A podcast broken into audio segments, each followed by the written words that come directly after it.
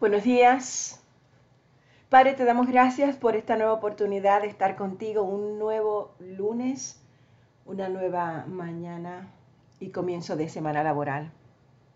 Gracias por el privilegio de venir y leer tu palabra con el anhelo y el deseo de entenderla. Gracias por todos los regalos que nos has dado durante estos días pasados. Y a la misma vez, Señor, gracias por porque tú nos dejas saber que tu amor es eterno, es único y que nada en nuestra vida se logrará si no viene de ti. Todo lo que viene de ti, Señor, se logrará. Tus promesas serán cumplidas, tu palabra es verdadera, tu palabra es fiel, tú eres fiel y verdadero. Así que Padre, gracias. Gracias por este hermoso día, por este sol. Gracias por la frescura de tu mañana. Y gracias por todas las misericordias renovadas en nuestras vidas. Gracias por tu iglesia, Señor. Y gracias por el mensaje a tu iglesia. Gracias porque siempre nos hablas a través de los tiempos, a través de las personas y a través de las experiencias. Y también, Señor, nos hablas en esos momentos tiernos, en esos momentos intensos, en esos momentos íntimos contigo. Y por eso te damos gracias. Gracias porque eres glorioso, porque eres hermoso y porque eres lo único, lo único que en verdad necesitamos. Quiero en especial, Señor, abrir mi corazón a ti y poner a, tu altar, traer, venir venir con las peticiones como tú nos llamas, como tú nos dices en tu palabra. Traed vuestras peticiones al Padre. Así que venimos a ti, Señor, a traer nuestras peticiones. Como compromiso de iglesia, ya estamos comprometidos, Señor, a que tu palabra se haga verdad. Estamos comprometidos a crecer juntos, unidos. Estamos comprometidos a sostenernos y apoyarnos unos a otros. Y estamos comprometidos, Señor, a permanecer fiel a tu palabra. Hoy, Señor, continuamos con, nuestro compromiso de hermandad y nuestro compromiso de amistad y nuestro compromiso de familia. Continuamos acordándote, aunque sabemos, Señor, que a ti no se te olvida nada. Que tengas misericordia, que traigas bondad y que hagas milagros en la vida de las familias Ramírez. También, Señor, queremos darte gracias por la recuperación del Señor Antonio Peña. Y como poco a poco, Señor, tú irás poniendo cada pieza en su lugar en nuestras vidas. También queremos, Padre, eh, ponerte a nuestra iglesia como individuo, no como un cuerpo, sino como cada miembro. Cada pedacito de ese cuerpo, Señor, lo traemos ante ti. Tú conoces a cada uno de ellos, tú conoces lo que aman, tú conoces lo que, lo que sucede en sus vidas, tú conoces lo que carecen, tú conoces todas aquellas cosas que se necesitan. Cada, cada pedacito de ese cuerpo necesita ser sano, necesita ser fuerte, necesita ser eh, inundado de ti, Señor. Rebosado. Porque cuando tú nos llenas, mi Dios, tú continúas, tú sigues llenando, sigues llenando, sigues llenando y nuestra copa rebosa pero siempre las nuevas bendiciones continúan desparramándose dentro de nuestro ser. Mi Dios, ya tú nos bendijiste, así que Señor, gracias por esa bendición. Señor, ya, ya tú hiciste milagros sobre nuestras vidas, gracias por esos milagros. Padre, ya tú abriste los cielos, gracias por esos cielos abiertos. Lo que nos queda es pedirte que abras nuestros ojos espirituales, nuestros oídos espirituales, que abras nuestro corazón, para que podamos ver la bendición que ya está derramada sobre nuestras vidas y para que podamos escuchar ya, Señor, tus profecías de bondad y de amor y de esperanza y de verdad y de gracia en nosotros. Y podamos reconocer tu voz en todo lo que hagamos, en todo a donde vayamos, Señor, y donde tú te dirijas a nosotros, que podamos inmediatamente reconocer que eres tú llamándonos.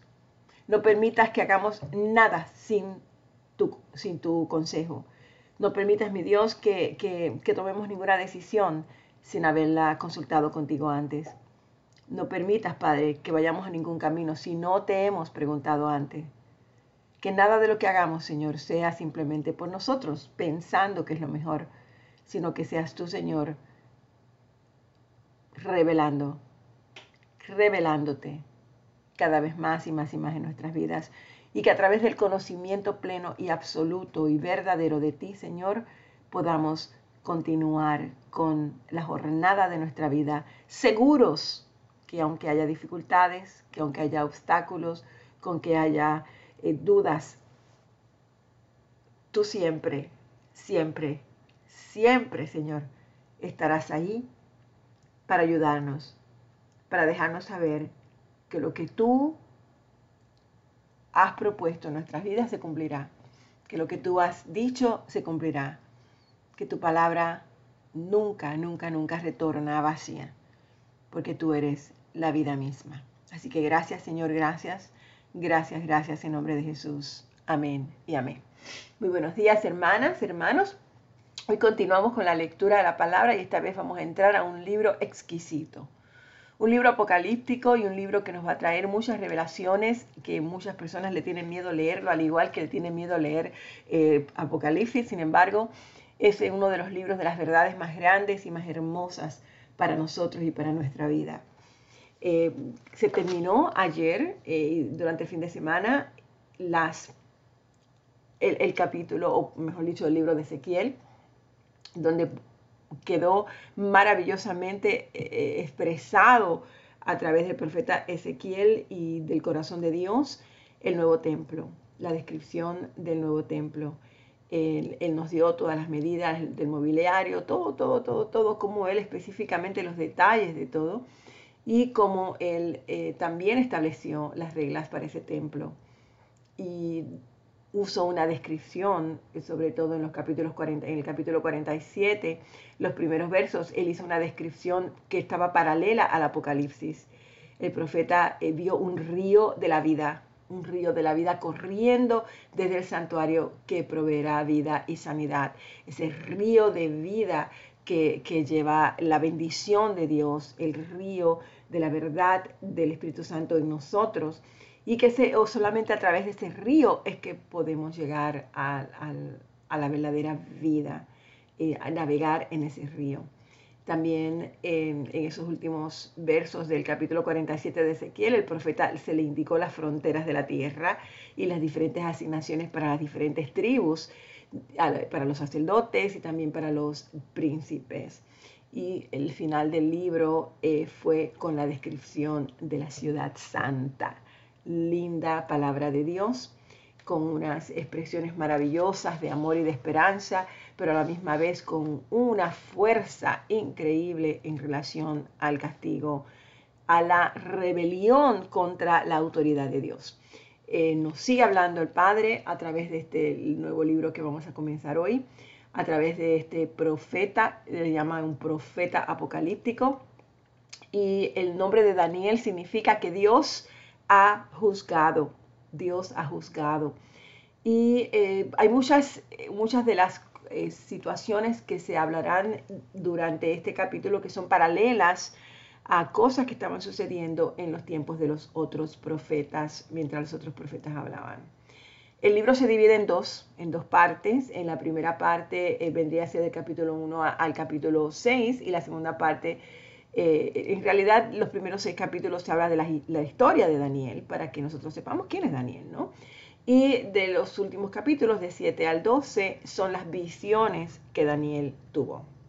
Es un libro hermosísimo y le pido al Padre que abra nuestra, nuestro entendimiento espiritual y que nos revele a Cristo en todas estas experiencias y nos revele muchas cosas en relación a nuestra vida en el final de los días. También el libro de Daniel eh, fue uno de los que ha causado más controversia entre los estudiosos de la Biblia, porque la mayoría de las personas, sobre todo los liberales, eh, cambian el tiempo o hablan de que este libro se, se, se, escribió o se, se, desarrolló en un tiempo y, ah, y otros pues hablan de que se desarrolló en otro tiempo. Y esto se debe a que él describe en detalle los diferentes cambios de las escenas de ese periodo. Y, los conservadores, las personas que son conservadoras en el estudio de la palabra, ellos sostienen que, que desde un punto de vista judío cristiano, que el libro lo escribió Daniel en el siglo VI antes de Cristo y que lo hizo por inspiración divina. Y pudo ver cosas en el futuro. Uno tiene que creer claro está, en las cosas sobrenaturales a fin de aceptar a Daniel como el autor del libro. Entonces eh, vamos a, comenzar con este libro y vamos a pedirle a Dios que nos revele, que nos ilumine y que seamos a través de las lecturas de los, de los, de los libros anteriores, de los profetas mayores anteriores, podemos eh, captar el tiempo, lo que está viviendo el pueblo, lo que está pasando, pero más que nada el, cautiverio de Daniel. Recuerda que Daniel fue parte de ese pueblo que fue llevado a, Babilonia bajo el reinado del rey Nabucodonosor. ¿Y qué pasa? No? Con los otros profetas vimos lo que, está, lo que pasa al pueblo, pero a través de Daniel podemos ver desde adentro la experiencia del pueblo. Así que Padre, gracias nuevamente por tu palabra, gracias a veces me tomo un poquito de tiempo en la introducción, pero es que quiero, hermanas, que, que entendamos de lleno completamente qué es lo que Dios nos está diciendo y la belleza, la ricura, la hermosura de la palabra de Dios, que para los demás, para algunas personas piensan, esto no, yo no lo entiendo, esto es complicado. Sin embargo, Dios nos revela. La palabra es revelada por Dios mismo en nuestras vidas. Y cuando la escudriñamos, Él nos deja saber qué verdaderamente es lo que tenemos que saber. Y le pido al Señor que nos enamoremos de la palabra y que yo me enamore más y más y más cada día para compartirla con gozo y con, y con anhelo y que de la misma manera ustedes se sientan bien enamoradas de la palabra para recibirla de la misma manera y para tener el mismo deseo de escudriñarla con el corazón, el corazón impactado por Dios. Primer capítulo del libro de Daniel. Daniel en la corte del rey Nabucodonosor. Durante el tercer año del reinado de Joacim, rey de Judá, llegó a Jerusalén el rey Nabucodonosor de Babilonia y la sitió. El Señor le dio la victoria sobre el rey Joacim de Judá y le permitió llevarse algunos de los objetos sagrados del templo de Dios. Así que Nabucodonosor se los llevó a Babilonia y los puso en la casa del tesoro del templo de su Dios. Dios aquí tiene letra minúscula, quiere decir que es el Dios de Nabucodonosor.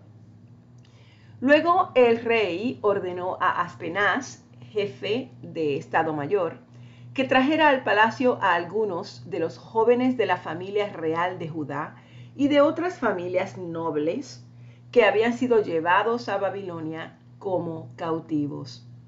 Él selecciona solamente a jóvenes sanos, fuertes y bien parecidos y le dijo, asegúrate de que sean instruidos en todas las ramas del saber, que estén dotados de conocimiento y de buen juicio, y que sean aptos para servir en el palacio real.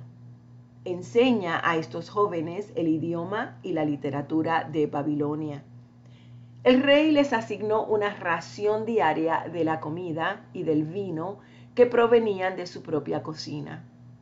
Debían recibir entrenamiento por tres años y después entrarían al servicio real. Daniel, Ananías, Misael y Azarías fueron cuatro de los jóvenes seleccionados, todos de la tribu de Judá. El jefe de Estado Mayor les dio nuevos nombres babilónicos. A Daniel lo llamó Belsasar, a Ananías lo llamó Sadrach, a Misael lo llamó Mesac y a Azarías lo llamó Abed-Nego. Sin embargo, nadie estaba decidido a no contaminarse con la comida perdón, sin embargo Daniel estaba decidido a no contaminarse con la comida y el vino dados por el rey. Y le pidió permiso al jefe del Estado Mayor para no comer esos alimentos inaceptables. Ahora bien, Dios había hecho que el jefe del Estado Mayor le tuviera respeto y afecto a Daniel. Qué interesante. Dice, Dios había hecho que el jefe del Estado Mayor le tuviera respeto y afecto a Daniel. Quiere decir que el afecto y el respeto que este hombre sentía por Daniel había sido inspirado en el corazón de este hombre por Dios. Pero le responde, este hombre le responde a Daniel, yo tengo miedo de mi señor, el rey, quien ordenó que ustedes comieran estos alimentos y bebieran este vino. Si se vuelven pálidos y delgados en comparación con los otros jóvenes de su edad, yo temo que el rey mandará a decapitarme. Y entonces Daniel habló con el asistente que había sido designado por el jefe del Estado Mayor para cuidar a Daniel, a Ananías, a Misael y a Zarías, y le dijo, por favor, pruébanos durante tres días, durante diez días con una dieta de vegetales y agua. Al cumplirse los diez días, compara nuestro aspecto con el de los otros jóvenes que comen de la comida del rey. Y luego tú decides de acuerdo con lo que veas. El asistente aceptó la sugerencia de Daniel y los puso a prueba por 10 días. Al cumplirse los 10 días, Daniel y sus tres amigos se veían más saludables, menos mejor nutridos que los jóvenes alimentados con la comida asignada por el rey. Así que desde entonces el asistente les dio de comer solamente vegetales en lugar de los alimentos y el vino que servían a los demás. A estos cuatro jóvenes Dios les dio aptitud excepcional para comprender todos los aspectos de la, literatura y de la sabiduría. Y a Daniel le dio la capacidad especial de interpretar el significado de visiones y sueños. Otra vez vemos aquí la intervención de Dios, en la vida de Daniel. Dice que a ellos cuatro, Dios, Dios fue quien le dio la aptitud excepcional para comprender todos los aspectos de la literatura y de la sabiduría, y a Daniel le dio una capacidad especial para que pudiera interpretar el significado de las visiones y de los sueños. Cuando se cumplió el periodo de instrucción ordenado por el rey, el jefe del Estado Mayor llevó a todos los jóvenes ante el rey Nabucodonosor.